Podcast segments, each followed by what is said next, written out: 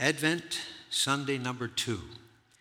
Love is patient waiting. How many of you are in God's waiting room at this point? Do you feel you're waiting for something? You've been preparing, you've been earning, planning, you're just waiting. Maybe it's a holiday, maybe it's a promotion, maybe it's something, but you're waiting. Well, there's some people here in God's waiting room, and we're going to look at them. But first, let's look at the scriptures. Luke 2 25 to 35.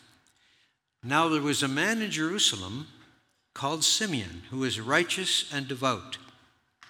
He was waiting for the consolation of Israel, and the Holy Spirit was upon him. It had been revealed to him by the Holy Spirit that he would not die before he had seen the Lord's Christ. Moved by the Spirit, he went into the temple courts. When the parents brought in the child Jesus to do for him what the custom of the law required, Simeon took him in his arms and praised God, saying, Sovereign Lord, Lord, as you have promised, now dismiss your servant in peace, for my eyes have seen your salvation, which you have prepared in the sight of all people, a light for revelation to the Gentiles and for the glory of your people Israel. The child's father and mother marveled at what was said about him. Then Simeon blessed them and said to Mary, his mother, This child is destined to cause the falling and rising of many in Israel, and to be a sign that will be spoken against, so that the thoughts of many hearts will be revealed, and a sword will pierce your own soul too. Good news and tough news, all prophetically uttered. Well, we're looking at people who are waiting uh, in Ontario, where we ministered in a Baptist church 35 years ago, it was the end of November 1986, and our next door neighbors was a young provincial judge and his wife with three lovely children. We became friends with them and enjoyed their company, but Christmas was coming. And Valerie said to Muriel and a few of the ladies in the neighborhood, I know what John's getting me for Christmas. It's going to be a new Jaguar, and it's going to be in the driveway with a big red bow around it. Wow. Well, we waited, and she waited. And the weeks went by, and Christmas morning, we looked out in the driveway. We saw it. There was this beautiful new car, a big red bow around it, but it wasn't a Jaguar. It was a Dodge Dart. Well, that's all right. A, a Dodge Dart is all right, but for her it wasn't. She'd been waiting for a Jaguar. She expected it. Her husband was a judge. Why shouldn't she have a Jaguar? Anyway, it was expectation unfulfilled.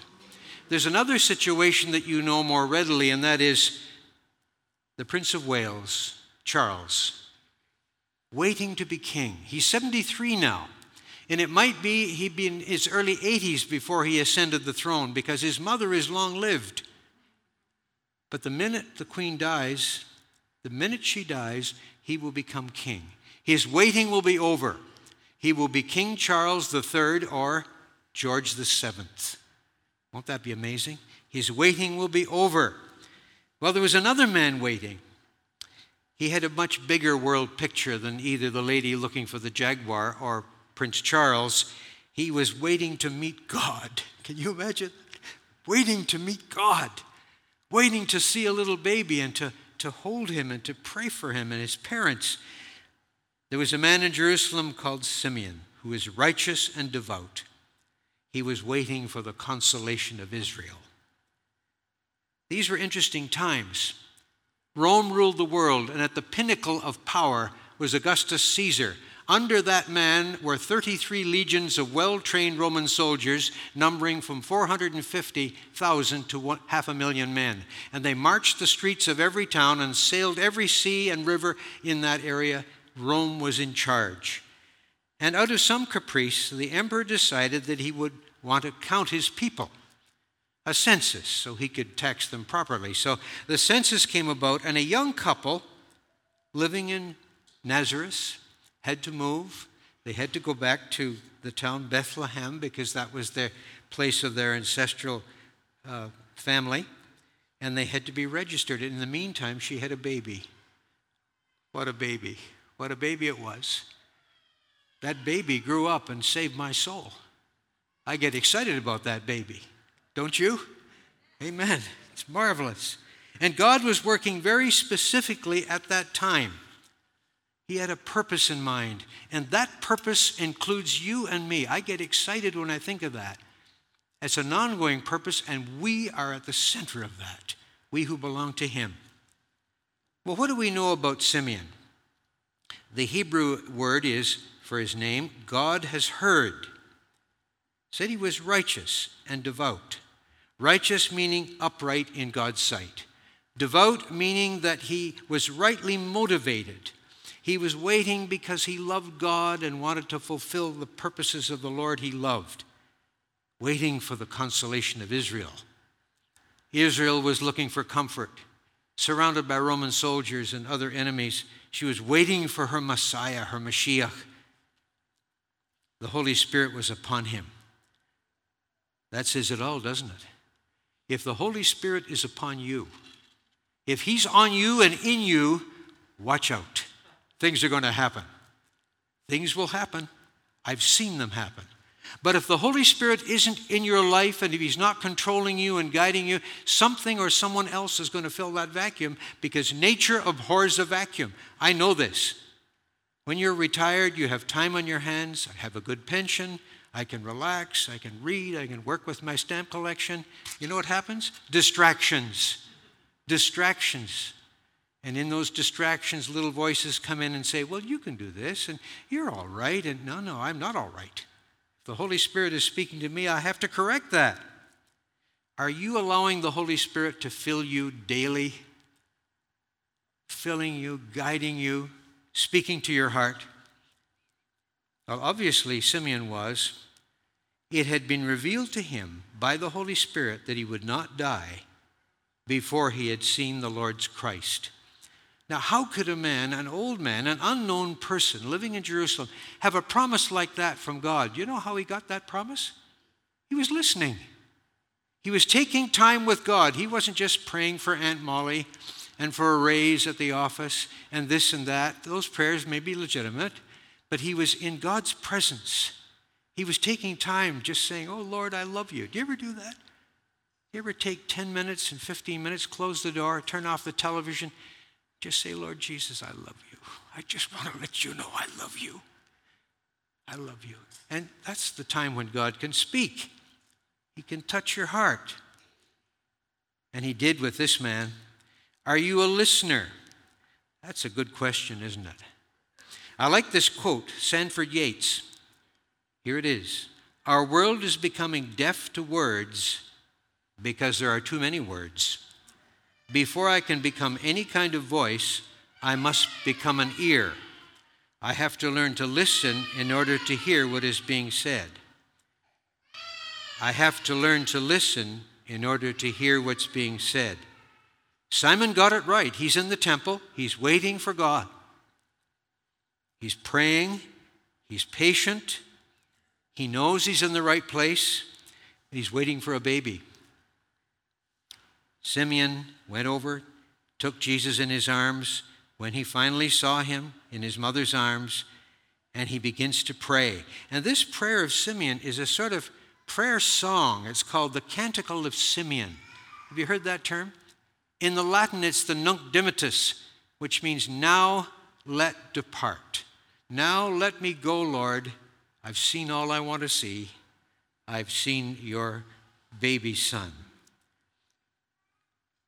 God has promised Simeon that he would see the salvation of God. What did he see? He saw a baby. You know why? Because salvation is a person, it's not something you do. It's not a creed you sign, it's not a church you join. That's all fine. But first of all, you need to come to that person. You need to come to Jesus. Not something you do. I'm shopping at Save On at 203 uh, quite regularly.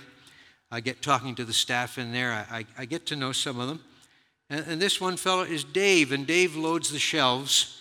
And I go over and talk to Dave. About a month ago, I found out he was a Christian. I said, Dave, are you a Christian? Oh, yeah. Oh, yeah, I've done that. Yeah. Oh, that's nice to see the enthusiasm. Nice to see that. anyway, we go on. We meet again. And I say, Dave, how are things going with you? Oh, not bad. And he's a nice fellow. He's about 50. He's nice young guy loading the shelves. And um, he gets talking about COVID and the, the vaccinations. And he says, You know, this is all government control, the whole thing. It's leading to a dictatorship. Oh, I, I said, Dave, could it be protection?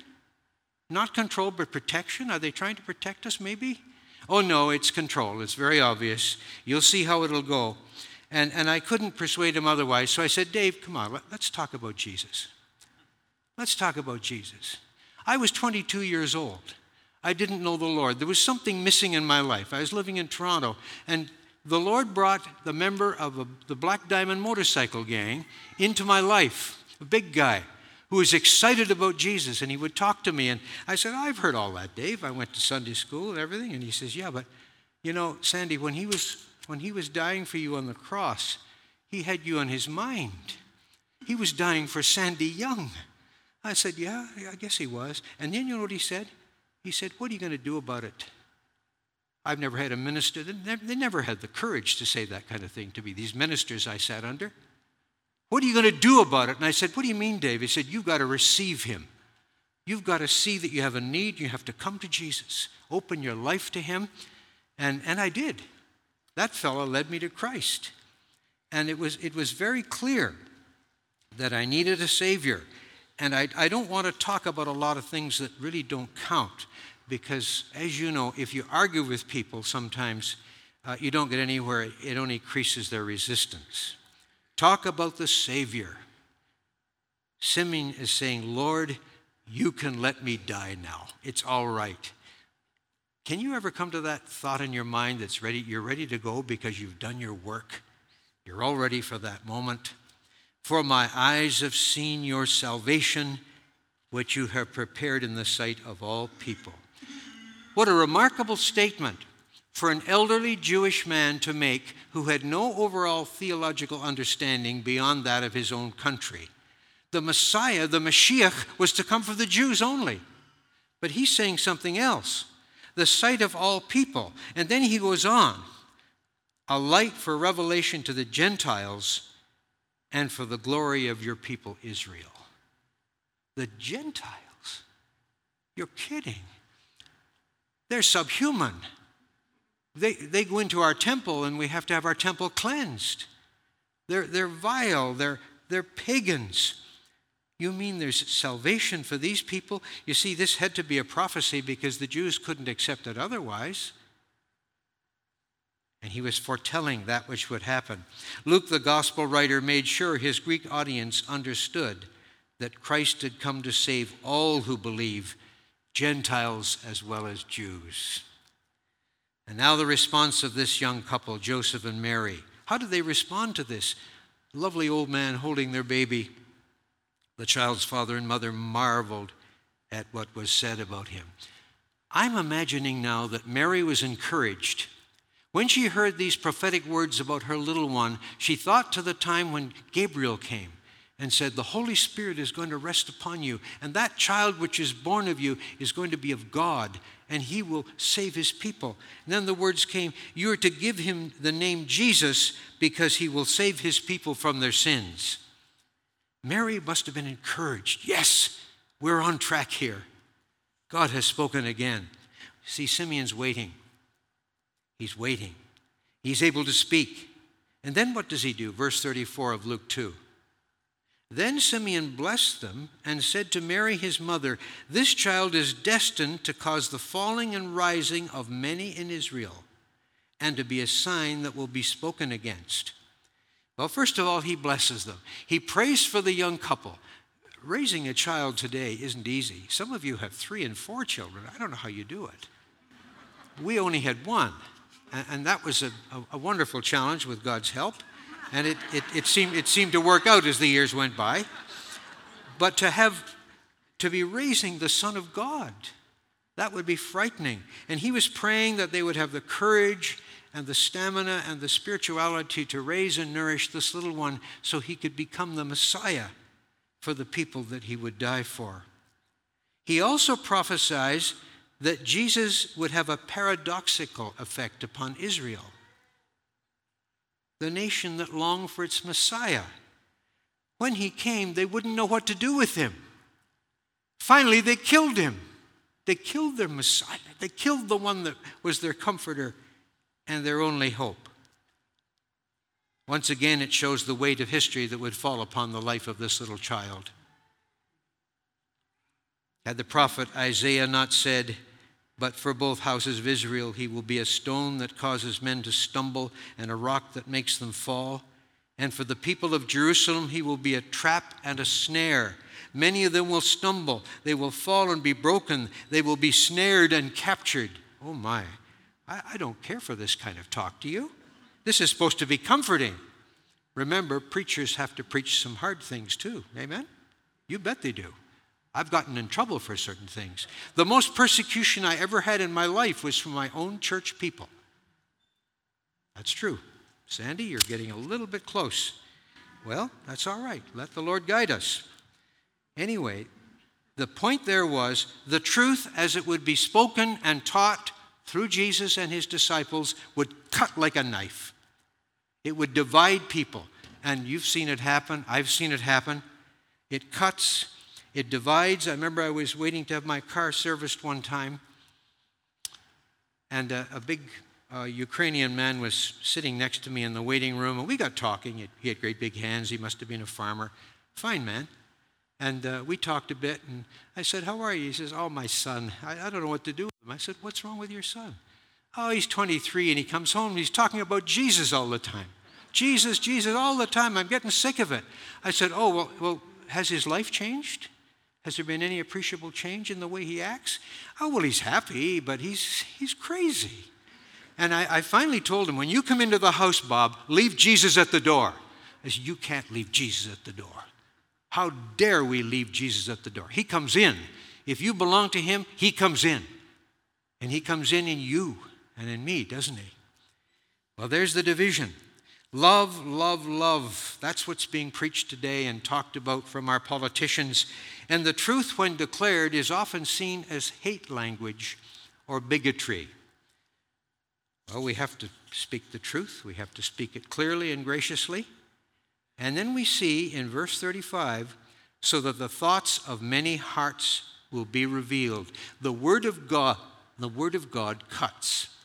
It exhorts and encourages and we know from Hebrews 4 the word of quick, God of quick and powerful, and sharper than any two edged sword, piercing even to the dividing of soul and spirit, and is a searcher of the thoughts and intents of the heart. When I read the Bible, I'm often comforted, but not always.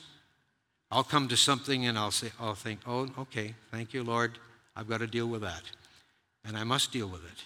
It speaks, it's a marvelous, marvelous device the way it cuts and speaks and encourages.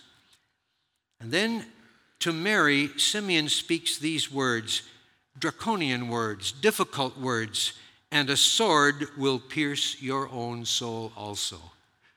I feel like saying, Oh, give Mary a break. She's gone through all of this preparation to give birth to a Messiah. She's been misunderstood. She's been gossiped about. And you mean she's going to have further trouble? Yes, she will. She will. She would be grieved by the widespread rejection that her son would receive in his earthly ministry. She would finally be crushed, almost crushed, by seeing him humiliated as he's murdered, executed on a criminal's cross. But you know, there's a cost.